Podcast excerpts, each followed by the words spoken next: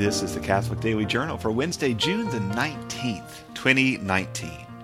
It's the feast of St. Romuald, who founded the Camaldolese order and was at the head of the so called Renaissance of Eremitical Asceticism, which is a great phrase to use in casual conversation with a brain surgeon or a rocket scientist.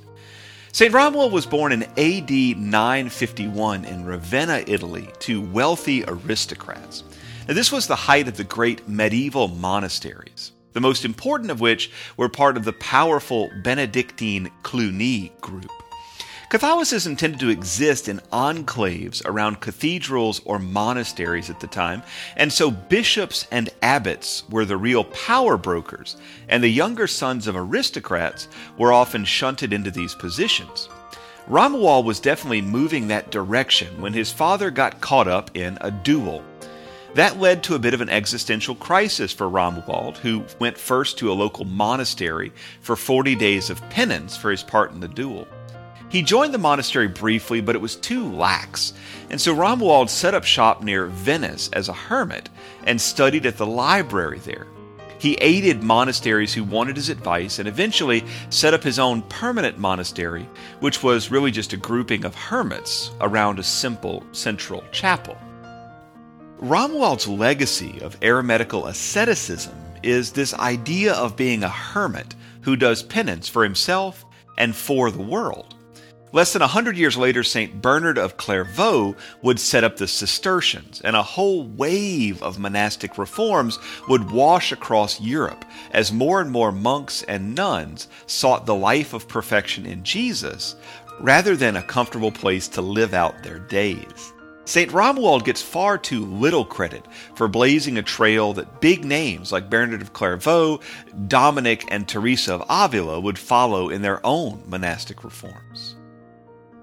Today in 1988, Pope John Paul II canonized 117 Vietnamese martyrs, sometimes referred to as St. Andrew Dung-Lac and his companions. Their feast day is in November, but this was a gigantic big day for Vietnamese Catholics. The church thrives in Vietnam. The estimated number of martyrs in modern Vietnam is between 130,000 and 300,000. That's across a few broad eras, and these aren't the only Vietnamese canonized. In 1900, Pope Leo XIII canonized 64. In 1906, Pius X canonized another eight. Then Pius X again in 1909, and Pius XII in 1951. Today, in 1988, John Paul canonized these 117, and then in 2000, he beatified Andrew Phú Yên. All of their stories are worth looking into, but perhaps the takeaway from this is that the Asian peoples are easily overlooked in our world and certainly in our American culture. We're surrounded by a very vocal minorities who insist on attention and entitlement.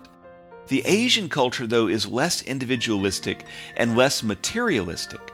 And so Catholicism thrives there in a quiet willingness to prioritize others and to love expecting nothing in return. In the U.S., Vietnamese Catholicism really is beautiful, and it shows how enculturation can work. Finally, today is the birthday in 1623 of French scientist and logician Blaise Pascal. Pascal was a scientist and a Catholic theologian who was every bit a child prodigy. He wrote complex papers on pressure and the physics of vacuum. At the same time, he wrote philosophical papers on scientific method and abstract math. He was a teenager when he started to develop the principles of the modern adding machine, and he was in regular contact with Pierre de Fermat, whose probability theorems have become essential parts of basically all modern science. In his early 30s, he had a powerful religious experience and began writing incredible works of philosophy and theology, including the indispensable Pensées. Amazingly, he did all of this while suffering near constant health problems, which took his life at the age of 39. It's hard to overstate the importance of Blaise Pascal on modern science, philosophy, and religious history. The Catholic Daily Journal is supported by listeners like you. For more information, visit CatholicUnderground.com. Until next time, be on the lookout for the Lord at work in your life.